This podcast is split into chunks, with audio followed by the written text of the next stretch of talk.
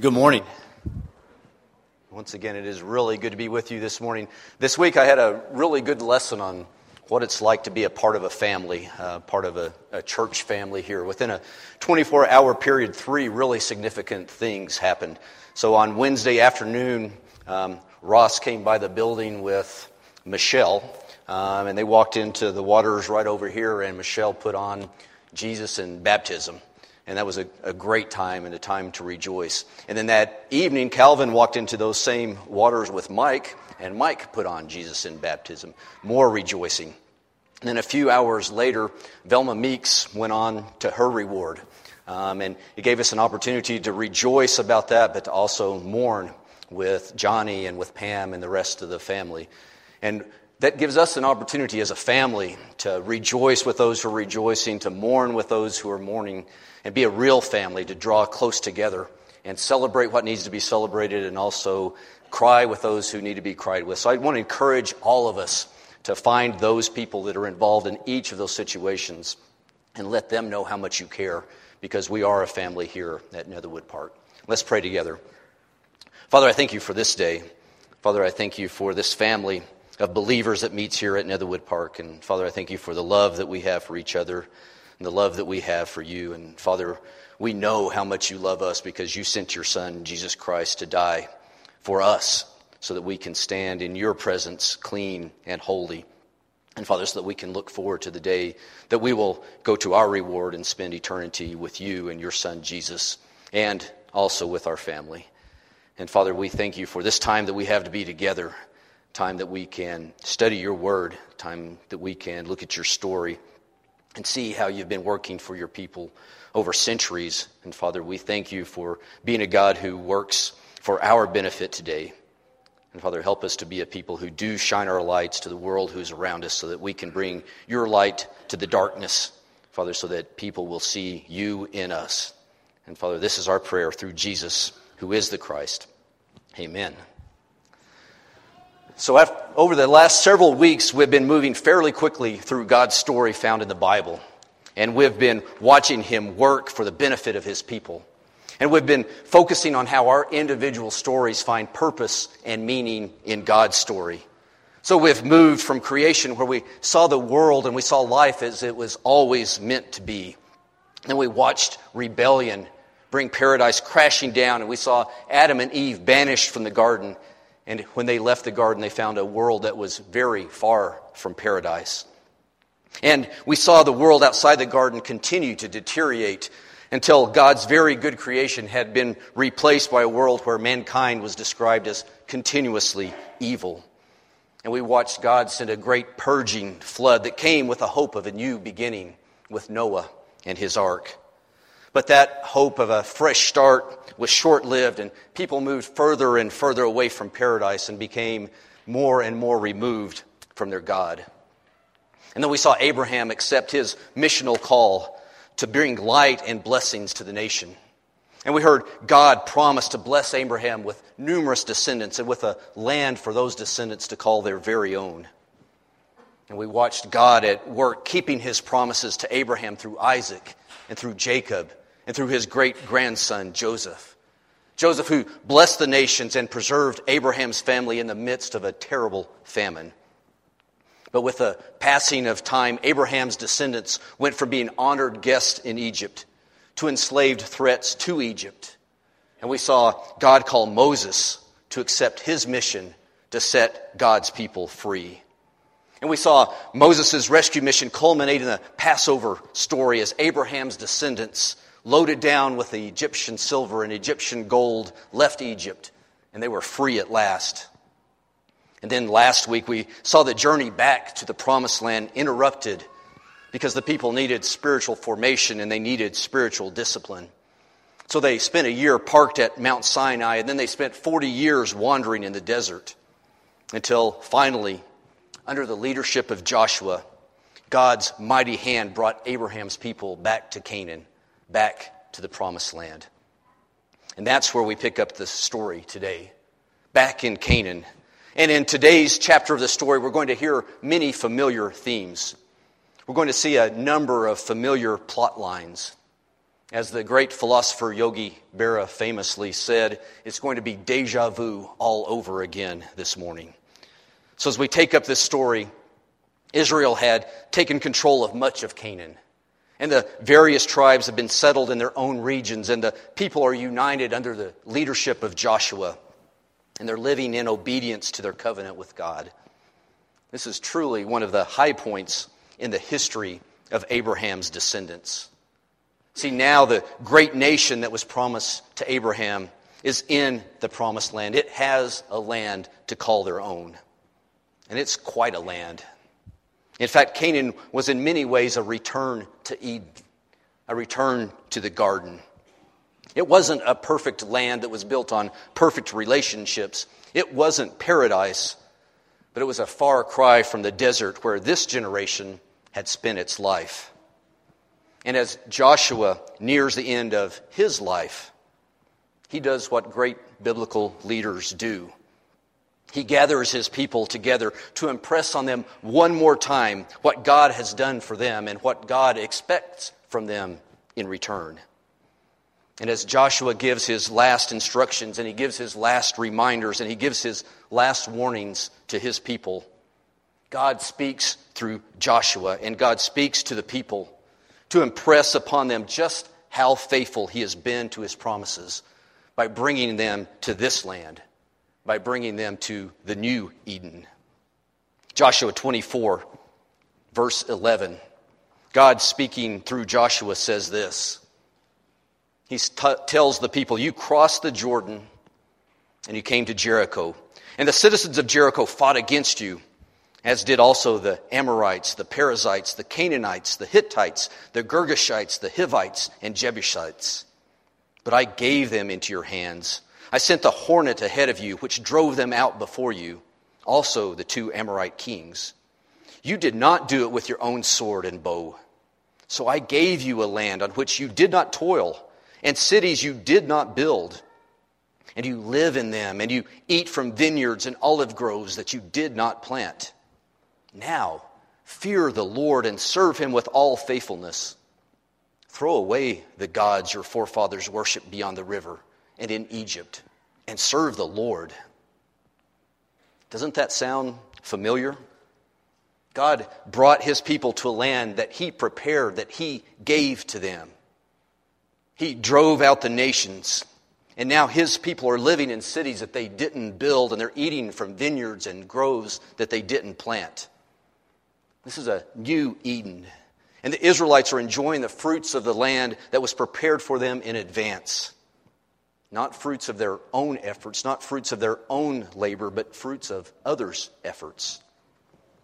And speaking of fruit, in this Eden, we see something else that's familiar. Because in this Eden, in the promised land, God also warns against eating forbidden fruit. Only this time, the forbidden fruit doesn't grow on a tree. Instead, what is forbidden is any contact with the pagan gods. The pagan gods that Abraham was called away from. The pagan gods that the ancestors knew in Egypt. Any contact with the pagan gods that are worshiped by the people who surround the Israelites. And just like in the garden, this is a life and death matter it's a life and death matter that weighs very heavily on the heart of Joshua as he prepares to leave the people in the hands of other leaders. So, throughout his last address to the people, Joshua returns again and again to his concerns for the future of God's people. See, Joshua is going to die with an unsettling and unanswered question in his mind. And that question is Will Abraham's children serve the God who brought them out of Egypt and gave them this land? Or will they partake of the forbidden fruit by adopting the pagan gods? Listen to some of the language of concern in Joshua's words, taken from chapters 23 and 24 of Joshua. He first encourages them. He says, Be very strong. He says, Be careful be careful to obey the law of Moses. He exhorts them to love the Lord their God. He tells them that they must fear the Lord. He encourages them to serve the Lord with all faithfulness.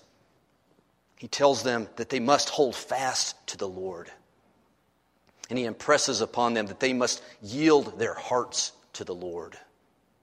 Joshua is very concerned. Listen also to the concern in Joshua's voice as he warns the Israelites. He tells them to throw away, to do away with the foreign gods. He warns them that they must not associate and intermarry with the nations. He says, Do not invoke the name of their gods. Do not serve their gods. Do not bow down to their gods. Joshua is very concerned. And the reason Joshua is so concerned is because he knows that, just like in Eden, this is a matter of life and death. Joshua knows that if they continue to serve God and if they'll continue to serve God alone, they will continue to enjoy the land that God has given them. They'll continue to live in cities that they didn't build, and they'll continue to eat from vineyards and groves they didn't plant. But Joshua knows that there's another side to that story. He knows that if they partake of the forbidden fruit of the pagan gods, that some things that aren't nearly as pleasant are going to happen to them.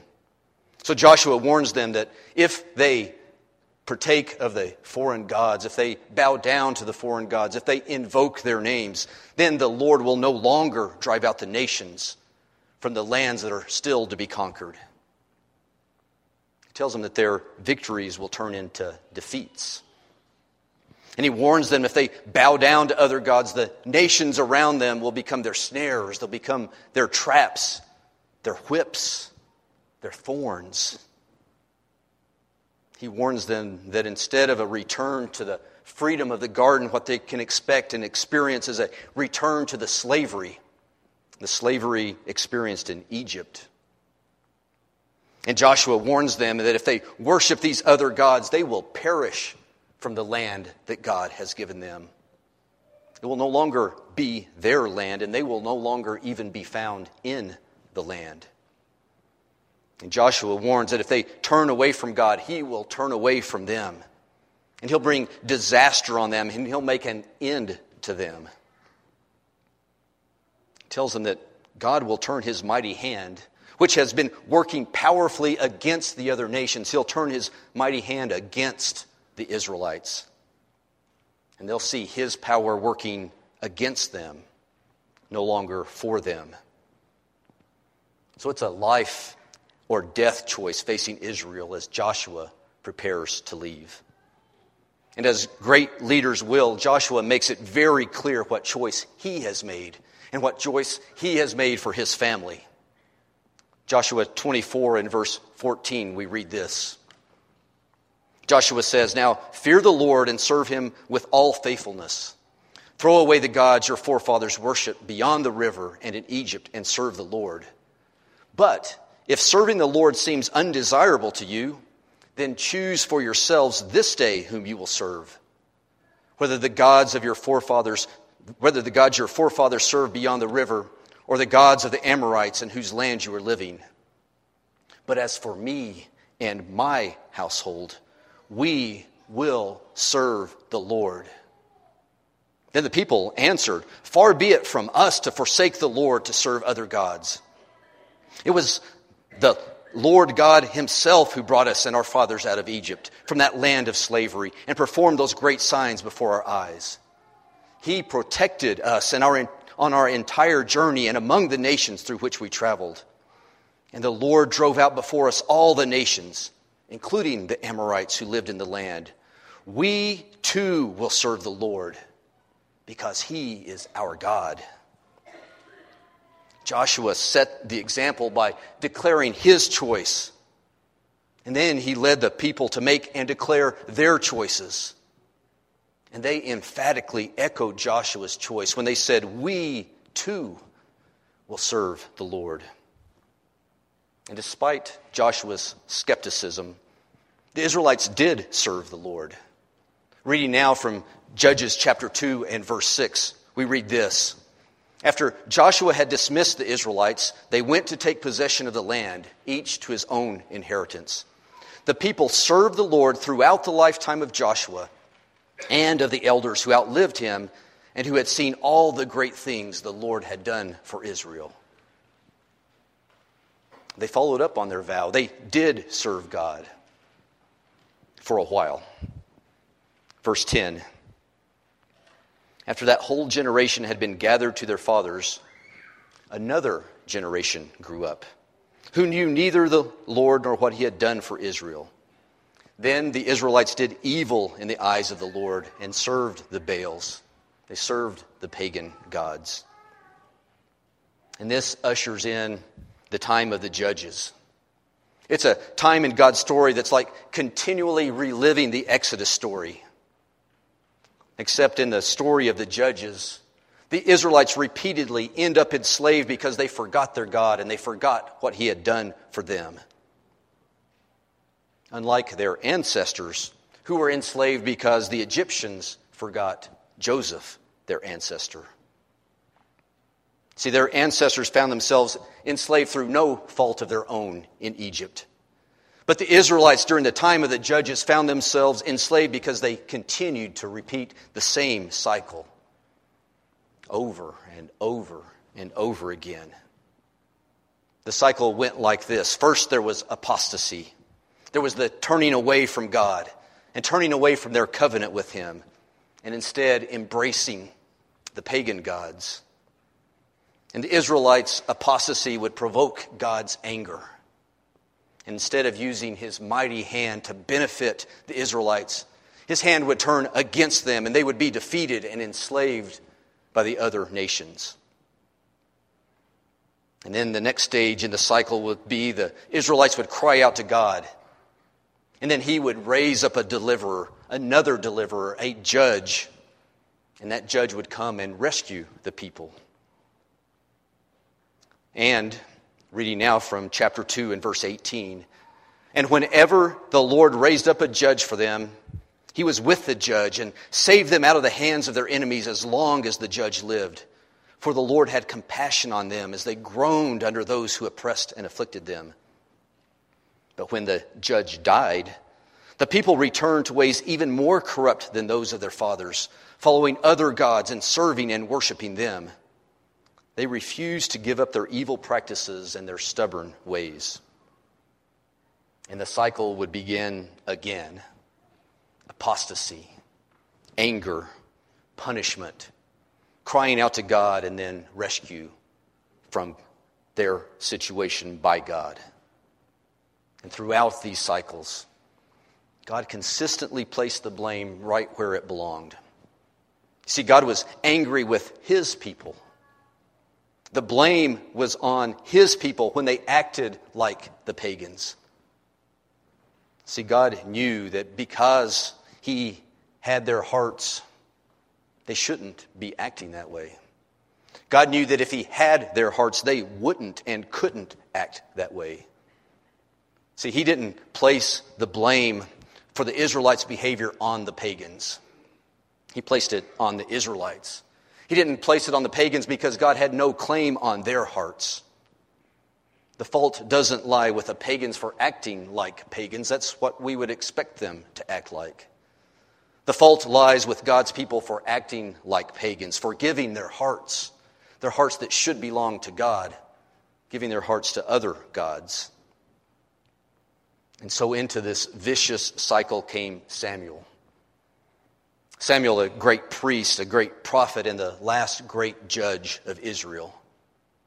And Samuel stepped into the void left by the dysfunction of Eli's family, and God worked powerfully through him to turn Israel back to their God and to restore the promised land to his people. We're now in the book of 1 Samuel. We're reading in 1 Samuel chapter 7, starting with verse 13. Throughout Samuel's lifetime, the hand of the Lord was against the Philistines. The town from Ekron, towns from Ekron to Gath that the Philistines had captured from Israel were restored to her, and Israel delivered the neighboring territory from the power of the Philistines. And there was peace between Israel and the Amorites. And that's the good news. But then Samuel's sons and heirs to his role as Israel's judge were corrupt men. And Israel's elders decided it was time for a new chapter in their history. It was time for the chapter of the kings. And this chapter in Israel's history doesn't begin on a very hopeful note. Because the reason that Israel wants a king is the reason they've been caught up in the judges cycle. They want a king so they can be like the nations that surround them. Samuel's very displeased at their request, and God shares Samuel's displeasure. But he speaks to Samuel in 1 Samuel 8 and verse 7, and he says, Listen to all that the people are saying to you. It is not you they have rejected, but they have rejected me as their king. As they have done from the day I brought them up out of Egypt until this day, forsaking me and serving other gods, so they are doing to you. Now listen to them, but warn them solemnly and let them know what the king who will reign over them will do. And that's what Samuel does. Samuel warns them about the slavery that awaits them and their children in servitude to a king. And he warns them in verse 18 that when that day comes, you will cry out for relief from the king you have chosen, and the Lord will not answer you on that day. But the people refused to listen to Samuel. No, they said, we want a king over us. Then we will be like all the other nations, with a king to lead us and to go out before us and fight our battles. And the Lord answered, Listen to them and give them a king.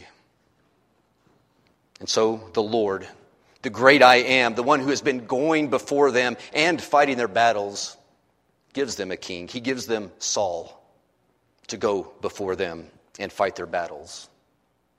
And God's mighty hand is with Saul. It's with Saul in battle, and Israel expands its borders, and it expands its power, and expands its influence.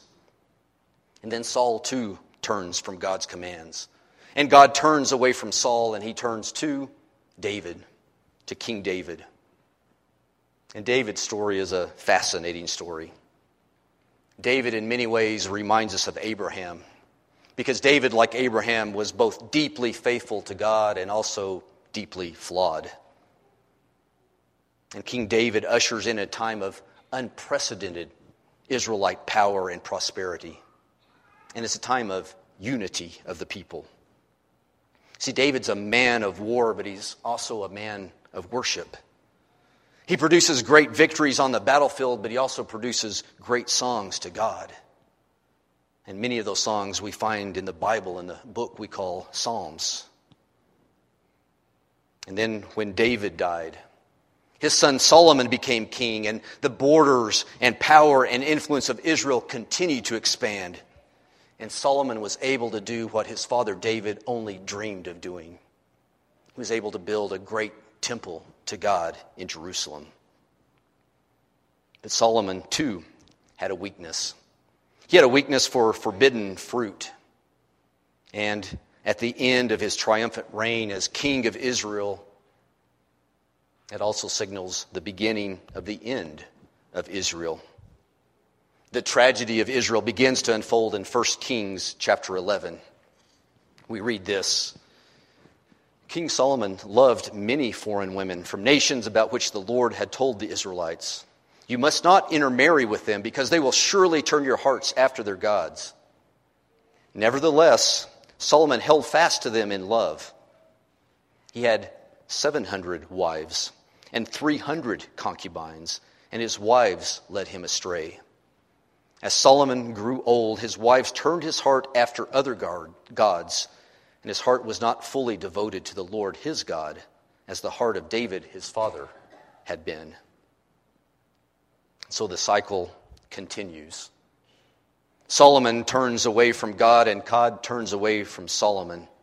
And when Solomon died, Israel, the nation that proved that it had a divided heart, became a divided nation with kings to the north and kings to the south. And because they are divided, their light is also divided. It's divided to the point where it's eclipsed by the darkness of the nations. And as we look ahead to the next chapter in God's story, we have to wonder we have to wonder if the people are going to once more cry out to their God. And we have to wonder if they do cry out to their God, will God once more come to the rescue of his people? So, as we close this chapter in God's story, I hope it leaves you with a determination to not have deja vu all over again. To not have deja vu all over again in our day. With a determination to not repeat the judge's cycle of forgetting our God and what he's done for us and turning to the gods of the nations. But I also hope that you leave this chapter with joy with joy because we don't have to break the judge's cycle on our own. You see, God already broke the judge's cycle, and He did it when He sent Jesus Christ to rescue us. You see, our rescuer has already come. He's already come to free us from the slavery of sin. And our rescuer still lives, and His Spirit lives within us. Our rescuer, Jesus Christ, worked on our behalf at the cross, and he is still working for us.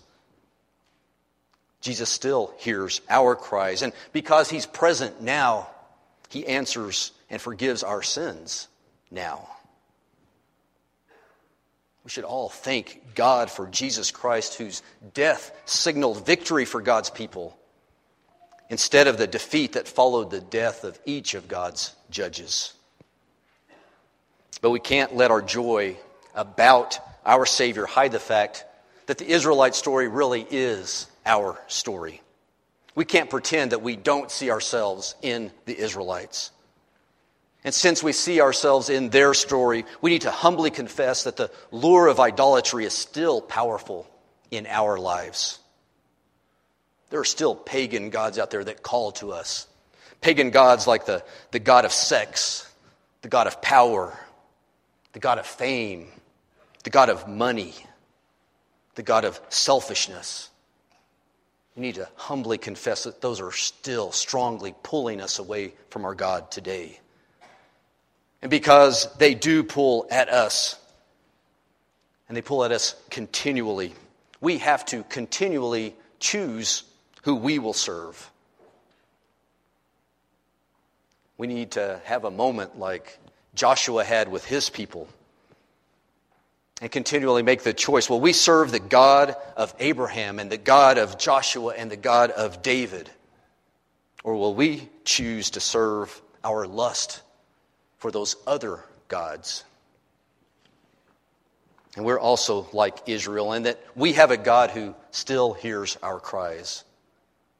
See, when we were trapped by our sins and we want the freedom that only comes through Jesus, we just have to cry out for help. And then turn back to the God who rescues us and who is still faithful to his people. And then we can live in the hope and the assurance that our faithful God has promised and prepared a land for his people. The people whose hearts he possesses. We have heaven for eternity to look forward to. And there we'll truly find the new Eden. We'll truly find the promised land. And I stand before you this morning wanting you to know that I look forward to that land. And I look forward to being there with you. My tribe, my family, my church, I look forward to being there with you. So I'm going to ask you guys to do something different this morning. I'm going to ask you to recommit with me this morning as a church, as a family, and also as individuals. Recommit to our intention to serve the Lord and serve the Lord only, the Lord who has faithfully rescued us. I'm going to ask you to stand up. So go ahead and do that now. Zane, you can go ahead and walk up. And I'm going to start off by echoing the words of Joshua. Not because I consider myself a great leader and not because I think I'm towards the end of my life. I I don't think I am. But because I want us all to commit together to serving our Lord. So I'm going to start out by echoing the words of Joshua. I'm going to read this. I'm going to read, Choose this day whom you will serve. As for me and my household, we will serve the Lord. Then I'm going to ask you to echo back to me as a church together, boldly and proudly, we too will serve the Lord. Won't you make that commitment with me? So, church, choose this day whom you will serve. As for me and my household, we will serve the Lord. We too will serve the Lord. We can do that better. Let's do it again. Choose this day whom you will serve. As for me and my household, we will serve the Lord. And you say, so, with those words still on our lips, let's stand and sing together to our faithful God.